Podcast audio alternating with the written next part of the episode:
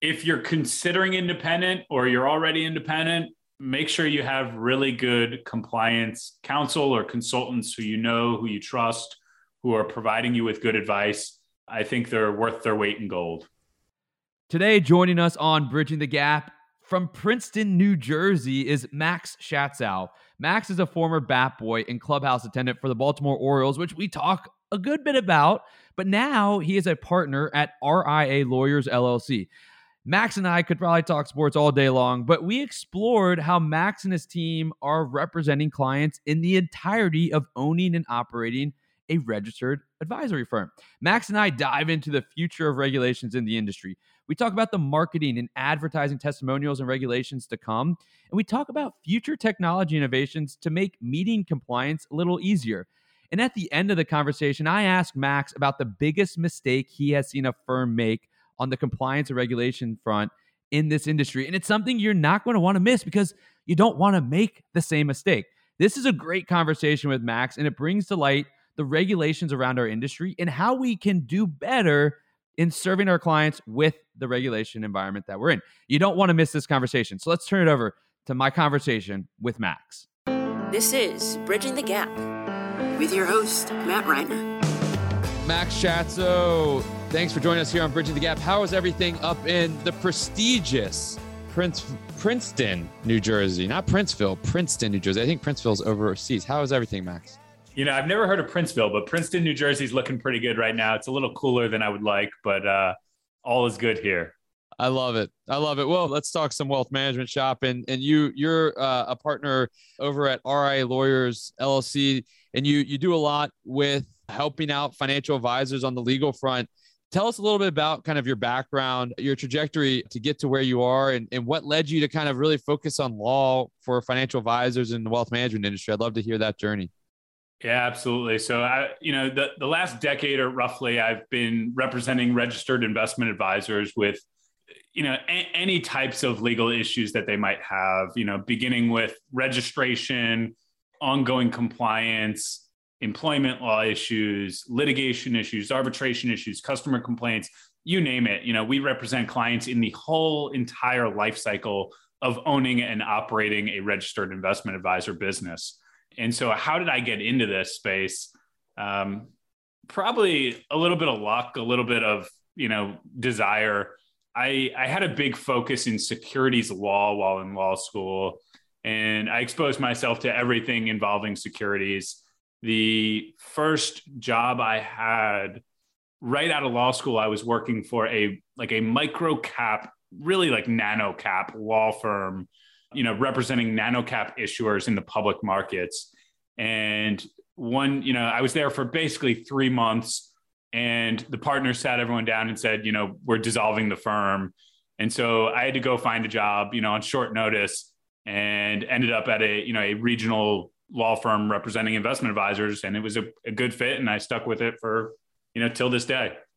That's amazing. And I mean, this industry out of all industries needs so much legal help because it's always there's so much regulation it's always changing and i i kind of allude to i mean people come into this industry not to be wealth man or not to be legal legalese or technologists right those are areas where they need a lot of help but it just seems that both of those avenues are changing so much. I mean, just from your perspective, I mean, where what is the future of regulation in this space, right? I mean, the, the, we already are very regulated. Do you see it just continuing to become more and more regulated and more and more difficult to follow, or or do you see there's somewhat of a balance there? And maybe you're like Matt, I don't feel it's that regulated at all right now. Uh, what is your perspective of that side? No, I, I, I, mean, I agree with you. I, I, I think there's a lot of regulation and there's a lot of different layers of regulation from all different regulators that make this industry extremely unique and difficult to operate in.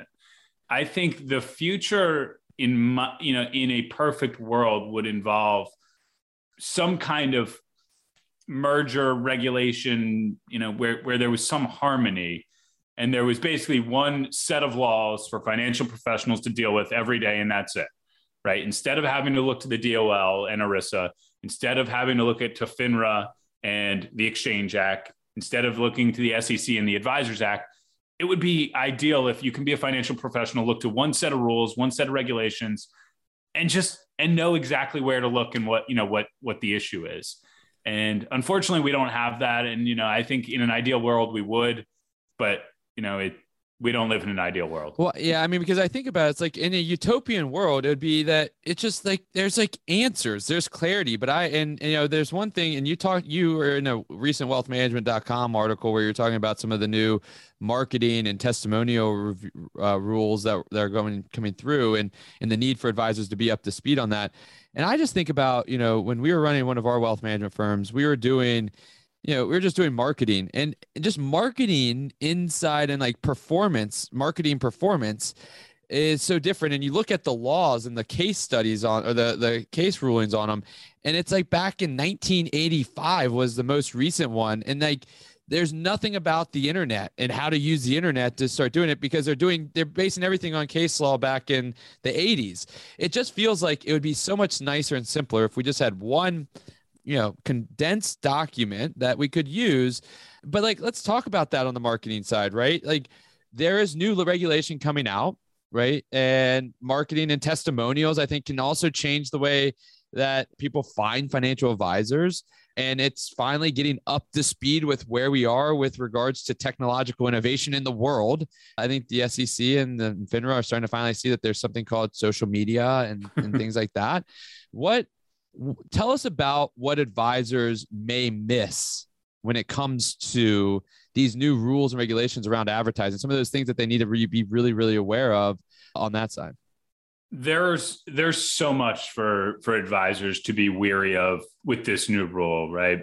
And so just just for the audience's sake right the, the new marketing rule has become effective and advisors registered investment advisors have until November of this year, 2022, to come into full compliance with this new marketing rule. Some of the big areas that you know advisors would be crazy not to focus on are are there you know there's a new definition of advertisement. So that's different than the old rule. So i'd pay really close attention to what is and what is not an advertisement. The the go Can ahead you Matt. tell us what an advertisement is? That's what i was going to say. What is that definition yeah, it's it's I can't tell you it off the top of my head. I have to go look at the the exact precise definition, but really it, it's it's dealing with offers of your investment advisory services or offers of you know to make an investment in a private fund that you manage or sponsor. But it also so those are like the two big prongs. And then the third prong is is really any hypothetical use of performance information in any kind of written communication with a client or prospective client. So, well, then let's keep going down that path for the advertisement rule in, in the sense of, so they have to understand what an advertisement is, right? Eh, because I think about it like I think about testimonials. What I mean, so now I can start using testimonials, but there's got to be a catch. What's the catch? There's definitely a catch. There's always a catch. Right? Always. You know, you, always. You can't always get good without some bad. So with the new testimonial and, and endorsement rule, you need to be certain that you're following these very specific requirements before you use a testimonial or an endorsement in your advertising. Most of it just centers around disclosure, right? Disclosure that you're paying someone, disclosure of any conflicts. Those are the big issues. So if you're going to use testimonials, endorsements, I would just say be really, really clear speak with your consultant, speak with your counsel before you do so, speak with your compliance department, because there, there's really formulaic requirements that you have to do before you start using those things. So I'm going to just ask this as a naive person. I'm not naive. I know, I think I get it, but I just want to ask it because I think it's a question out there. I've got two kind of just, just bear with me on these. Do people ever read the disclosures? I I think it depends. I mean, I would say 99% of people probably don't read a Form ADV Part 2 just because it's so large, so daunting, right? I'll be honest with you. I get one from my financial professional every single year. I don't read it, right? I mean, right. it's just too much. And I, you know, I trust that my financial advisor is hopefully going to do a good job. I, you know, I trust that they're not, you know, going to rip me off. And, you know, I just hope hope to God they don't. And so, I, no, I mean, I, I, think by and large, people don't really read disclosures. Which um, then but, then leads me to you know where I'm going with this, and why do we have to provide them if nobody reads them? But you know, I, well, I, I, and I, that gets to my next question. But then I want to talk about. I actually want to go down an avenue of talking about how the evolution of technology of the technological evolution can maybe help and I just be able to like just have a kind of a banter back and forth about where that can help maybe make legal aspects of this business a little bit easier to manage. But you know, I I I I I have many friends who are lawyers. I have tons of respect for lawyers. I just have the question of why do we have to make law so challenging? Like, why can't they just be simpler? Like, you can use testimonials, just don't say guarantee. Like, why can't we make that the law? Yeah, I mean, I think you could, right? But I, I think the you, you always have to balance these competing interests, right? Is is if we give advisors free rein to say whatever the heck they want or have their clients say whatever the heck they want about them, you, you could end up with just a really messy marketplace of basically just lies, right? Or puffery. And so you, you really do need to be, uh, I, I think the rules do need to sort of prevent that in some ways if if you want there to be basically a fair fight in the marketplace for you know professionalism advice and those things you got to put some sort of boundaries on it i think yeah yeah i mean i, I do see that you you've got to the bad actors are making the uh, they make they make uh, time at the playground more limited because of them, right? If we didn't have bad actors, we could play at the playground freely for as long as we want. But I just remember back in school, right? If you had someone that was bad, you didn't get playtime. Like we, the bad actors are the ones that are keeping us and making us have all this time of, of legal legal costs and, and and compliance. But you know, I think about, and I, I'd love your perspective on this, right? I, I think about all the technological innovation that we've had across our businesses inside of wealth management, across our lives from that standpoint. And, and, then I think about like the ADV, like we still send it out as a PDF. Like we still have to go in and fill it all out. But a lot of that information is easily accessible now by the SEC if they want it, right? Like, is there opportunities for us to make being compliant easier using technology? Maybe there's already tools out there that you're seeing and that your team is using or that you recommend other advisors. I'd be curious on that because I, I just think about like state locations, right? Like your 13F filings, or or or also just like the the the filings where you have to how many states you have and then go do state registration. Like that should be automated because the state should be able to have access to the custodians and be able to see how many states each custodian has or each firm has and automate that on that process, right? I mean, am I am I way off base here? Is there opportunities there? No, I mean, I think there's a lot of ways that governing bodies, self regulatory organizations could make lives easier, make jobs easier for compliance and legal departments. I think there's there's a lot of questions that are asked as part of Form ADV and elsewhere that there's alternative ways that they can obtain that data. I think you're you hit the nail on the head. And then the, you know, I guess it just sort of brings into play who's who's responsible for that. Who who is it going to be easier to do? do we want to waste government and taxpayer dollars or do we want to waste private, you know, private business dollars in, in solving these questions and getting this data?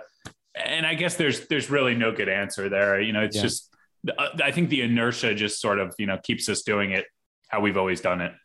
When when you're working with clients and kind of helping them set a compliance forward infrastructure, compliance forward mentality, you know what are what are do you have like a standard like these are the three things or five things or one thing that i recommend that you do just to be like very ahead of the curve and keep the sec at bay and do the mm-hmm. right thing for your clients in a compliance way. Like what are the do you have like a checklist or some thoughts on like the three most important things that firms should be focused on when they're when they're going through compliance and, and setting up their infrastructure there? Yeah i'll be honest with you. I've got like a 90 box checklist that I use when I help a, an investment advisor get registered. But so even I'll, lawyers, I'll make, even me, lawyers make it, it, make it complicated. I love that. This is great. this is good. There's just so much that yeah. needs to be done that you need to make sure you're not missing anything. You know, you know whether it's LLC formation, tax elections, operating agreements, employment agreements. Like there's just so much that that I think about when I'm working with a client and setting up their business. But I will say that there are generally like three regulatory or compliance things that like I hammer try and hammer home into into advisors who are thinking about starting their own business. The first is always sort of like keep it simple, right? The less complex, the less difficult, the more plain vanilla your business is, the easier it's going to be for me to give advice to you, for you to operate, and for you to fly below the SEC's radar or any sort of regulator's radar.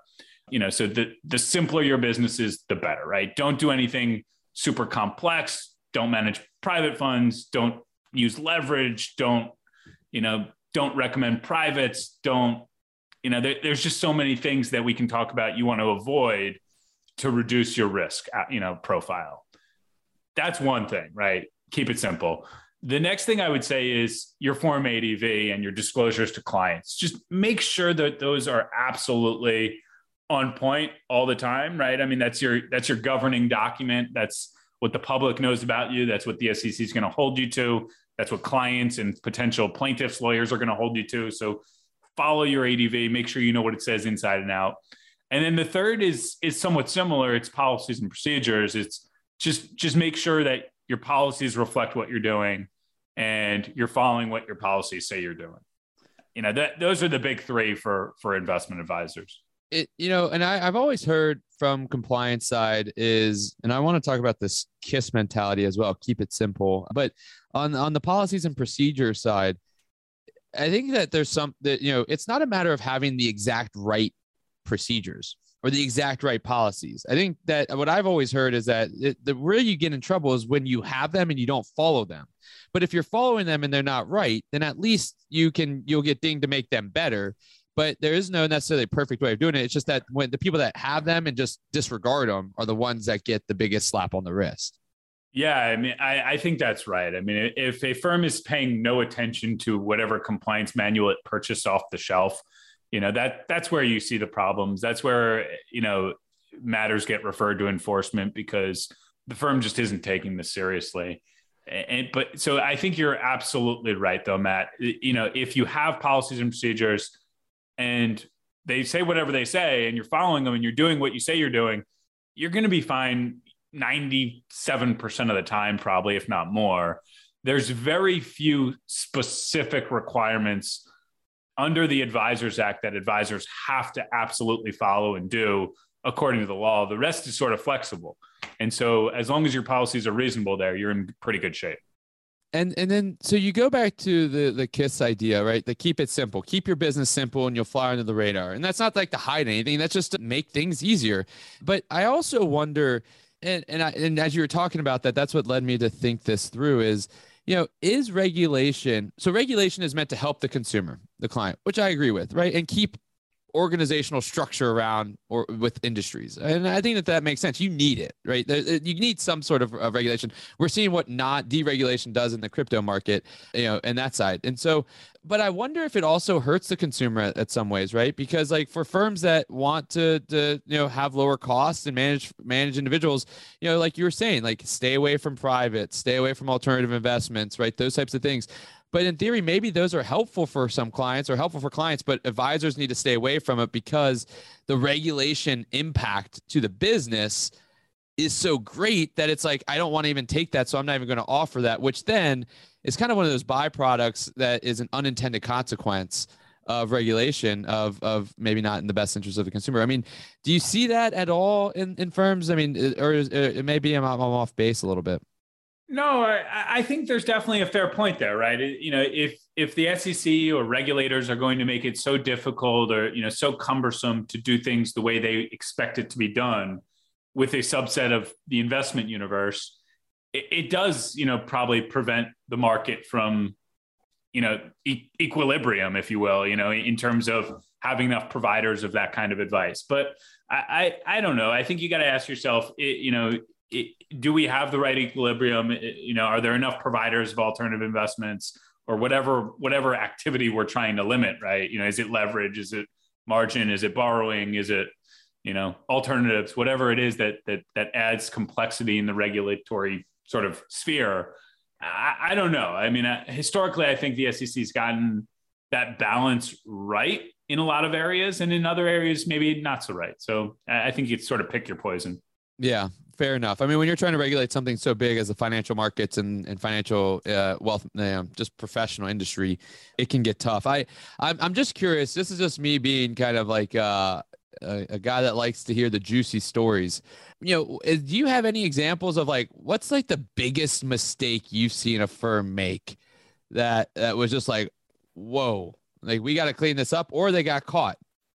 That's a good one. I mean, I think the the biggest examples I've seen where it's you know it's been like, oh my god, this is juicy, is just when when a firm's business just doesn't realize and didn't communicate something to its compliance and legal department, right? And like a perfect example of this is, oh, we negotiated this agreement, we're getting X dollars in kickbacks or rewards or something like that, right? It's you know, and it's a sizable number, right? You know, hundreds of thousand dollars, a million dollars, something like that.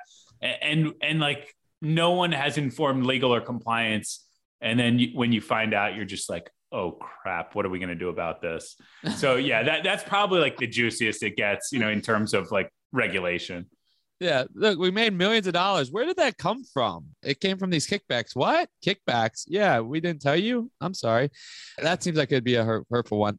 So I, I want to go down a another avenue of some new regulation that's inside that's coming out that's new in the industry and I think you know it's going to impact the future of the industry, and I think that there's some opportunities to create some efficiencies in how we handle this new regulation.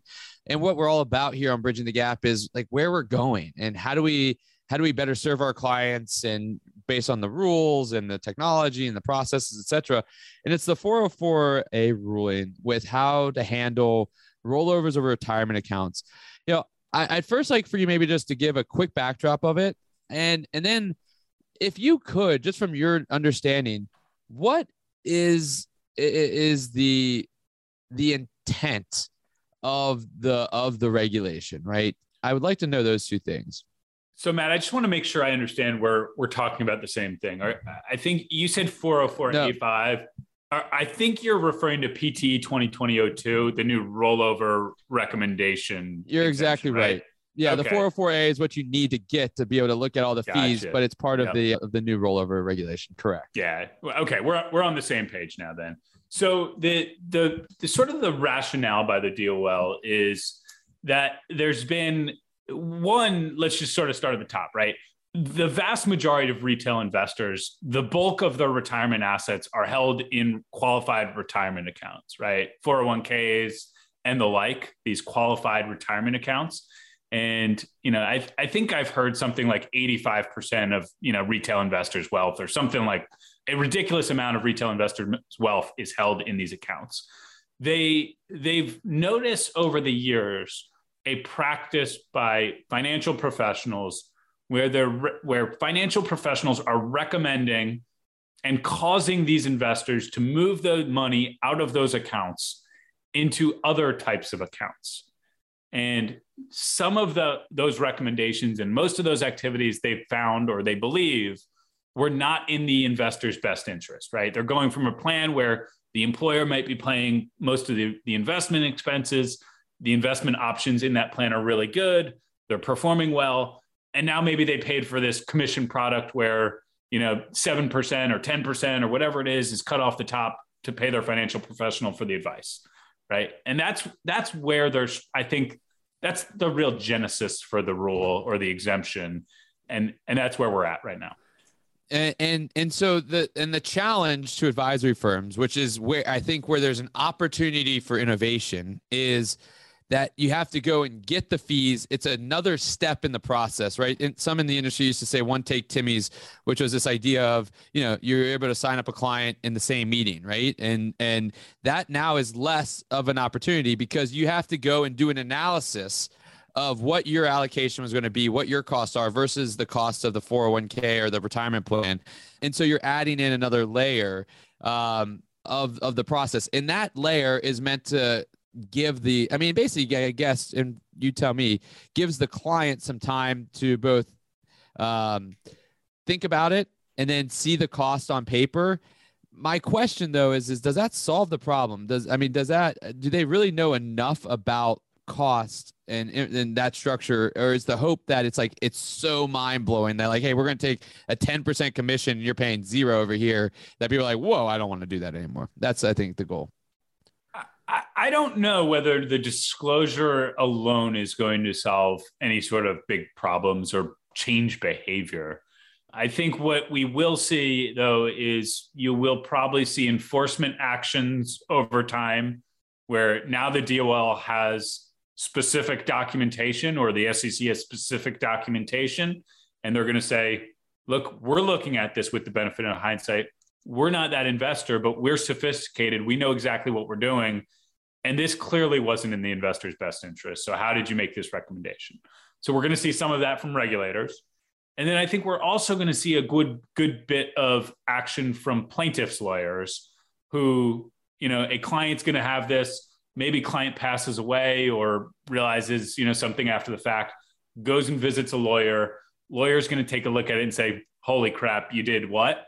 And then they're going to file a lawsuit or an arbitration claim against that firm and that financial professional. So if if you're not giving advice that's quote unquote in the client's best interest in this situation, I think there's going to be some blowback. And so I, I, I don't think the disclosure itself is going to, th- you know, change a whole lot, but over time, I do expect it to change behavior. Yeah, I mean, if you're we're talking about policies and procedures, right? If you want a policy and procedure to follow right now in the next for the next, you know, intermediate term, this would be one that is like top of the list. It seems like because I think the SEC is going to try to make examples of understanding of saying, hey, we need to we need to make change of behavior, and we're going to do that through examples as opposed to disclosures. Yep. So talk to me about 2022. I mean, we're we're kind of halfway through almost. You know, over the next 12 to 18 months. What are some, and we talked about the advertising rules. We're talking about, uh, I said 404A, but it, that's just the document. You, it's the rollover ruling for the DOL. Um, what are some other things that and, and up and coming changes to the regulation that are either on the docket or that have already been passed that that advisors need to be focused on and aware of? Yeah, there, there's quite a bit, right? Gary Gensler, Commissioner Gensler, Chair Gensler, whatever you want to call him, has probably one of the most aggressive regulatory sort of mindsets of any past chair. I think he's pumped out more regulation than any chair before him. And there's been a lot of proposals that affect investment advisors. I think the most relevant one is a cybersecurity proposal where every investment advisor would be mandated to have policies and procedures addressing cybersecurity. Currently, it's not a, a specific regulatory requirement. It's sort of just like a best practice. It's reasonable. Most firms have them already, but I think they're the new rule will have really specific requirements on what investment advisors need to have in place. The other part of that proposal is really interesting. It would require mandatory reporting to the SEC in the event of any sort of data breach or other cybersecurity event. And so if that were to happen, right, there, there would be a time frame where you have to notify the SEC. And I think it's going to be through Form ADV, but it might be elsewhere you know, that we had an event, here's what the event was, and here's the information. There's one other really weird proposal in that rule is that you might have to describe to your customers and prospects what kinds of cybersecurity events you've had at your firm in the last 12 months, two years, whatever the time frame ultimately ends up being. And so you might have to air a lot of dirty laundry potentially about an event that you otherwise wouldn't want to. Wow. I'd be interested to see and hear Amazon and Facebook and, and Google disclose all of their cybersecurity impacts that they've had where all of our data, you know, as was at risk at points in time. That would be interesting. It sure would be. Yeah. It's I, I don't think every aspect of that rule is going to get adopted, but you know, there, I think there will be elements of it that that do get adopted. That is uh that is crazy interesting because I mean I think cybersecurity cybersecurity is is going is the name is the way of, of the future. I mean I'd be interested to know on your side. I mean crypto. Let's talk about that just for a second and then and then we'll wrap things up. But I mean where where is crypto going to fall in the regulatory uh, landscape, right? Is it going to be regulated? Is is it like are we eventually going to just see it as an asset and regulated by the SEC and or and all uh, the regulatories there? How do you see it on, on the crypto side? Yeah, I mean, if I had to tell you uh, what I think, I, I'd just be making it up. I mean, the, the reality is aspects of crypto are currently regulated as commodities. Not all of them, but some of them certainly are. There's some that clearly are securities based on how they're offered, how they're sold, who they benefit. I think the problem really is, is that the SEC and regulators just can't keep up with the pace of cryptos, right? I mean, like a new one, you know, 30 new ones pop up every single day and people are investing in them, people getting scammed, the rug's getting pulled. And so it's just, it, it's moving quicker than regulation can develop right now. And so I think ultimately, you know, if, if we're, if we as a society agree, I think legislators would need to agree that we need some kind of regime that would govern all basically all token all cybersecurity actors right? And and i don't know exactly how that looks. I don't know what it would require. I don't know whether registration would be required. But it, there's something that needs to happen to to potentially protect investors in that space. Yeah i mean that's such an interesting thing. You talk about i mean i think crypto is just magnifying the exponential pace of innovation of technology and how it's making it harder and harder to keep up with it. I mean, from a regulation standpoint, and it's also just hard for everybody else to keep up with it. And it's just a very front and center view of what you know the Intel, the former Intel CEO said of just exponential growth in technology. Right? It's just going to continue. It's going to get faster and faster. It's never slowing down. And once you reach another plateau, it's going to be even harder. And to your point, it's hard for regulators to stay up because mean, they have to write thousands of pages of, of regulation in order for every rule. So it takes a while for that. So it'll be interesting to see. All right, let's close this thing out. I always like to ask two questions at the end. First one is I always, you know, we're always about here of bridging the gap and getting better and, you know, getting better stems from learning. And I'm a constant learner, so it's somewhat selfish as well. I always like to ask our, our guest, you know, what is the, what is the one book that comes to mind for you that you think that everybody should read? A book that comes to mind, and it can't be the U.S. tax law or tax code. It's got to be something uh, a little bit more interesting. Oh my goodness, I. Uh, it's funny. I, I spend so much time reading boring, boring legal treatises, legal documents, case law. I just I just do so little personal reading these days. So I'm like on the spot. I don't think I have a great great answer for what, you. What's one um, case law? What's one case law that we should look at from our industry then? From there. I mean, I, I, encourage everyone to take a look at SEC versus capital gains. I mean, it's it's basically like the root of the fiduciary duty case for investment advisors, and it sort of sets off the whole chain of regulation over the next 80 plus years or you know whatever it is so it's a it's an interesting one SEC versus capital gains. I like that yes. one. That's at the beginning of it all. All right, that's perfect. All right, last question. And I get this. I always want to give credit where credit's due. I got this from some of the Barron's conferences. They always ask their guests, "What's one piece of actionable advice you can give to the listeners today from you know around our conversation?" If you're considering independent or you're already independent, make sure you have really good compliance counsel or consultants who you know, who you trust, who are providing you with good advice I think they're worth their weight in gold. All right. With that, Max, tell us where can people continue to find you, learn about you, stay up to date with what you're doing because you are ahead of the curve and you've got so much insight. How can they continue to follow you and stay in touch with you? You can email me if you need to get in touch with me at max at rialawyers.com. You can check out my blog at advisorcounsel.net. You can visit us on our firm webpage, rialawyers.com or you can follow me on Twitter at advisor counsel with an E. That's it. Love it. Love it.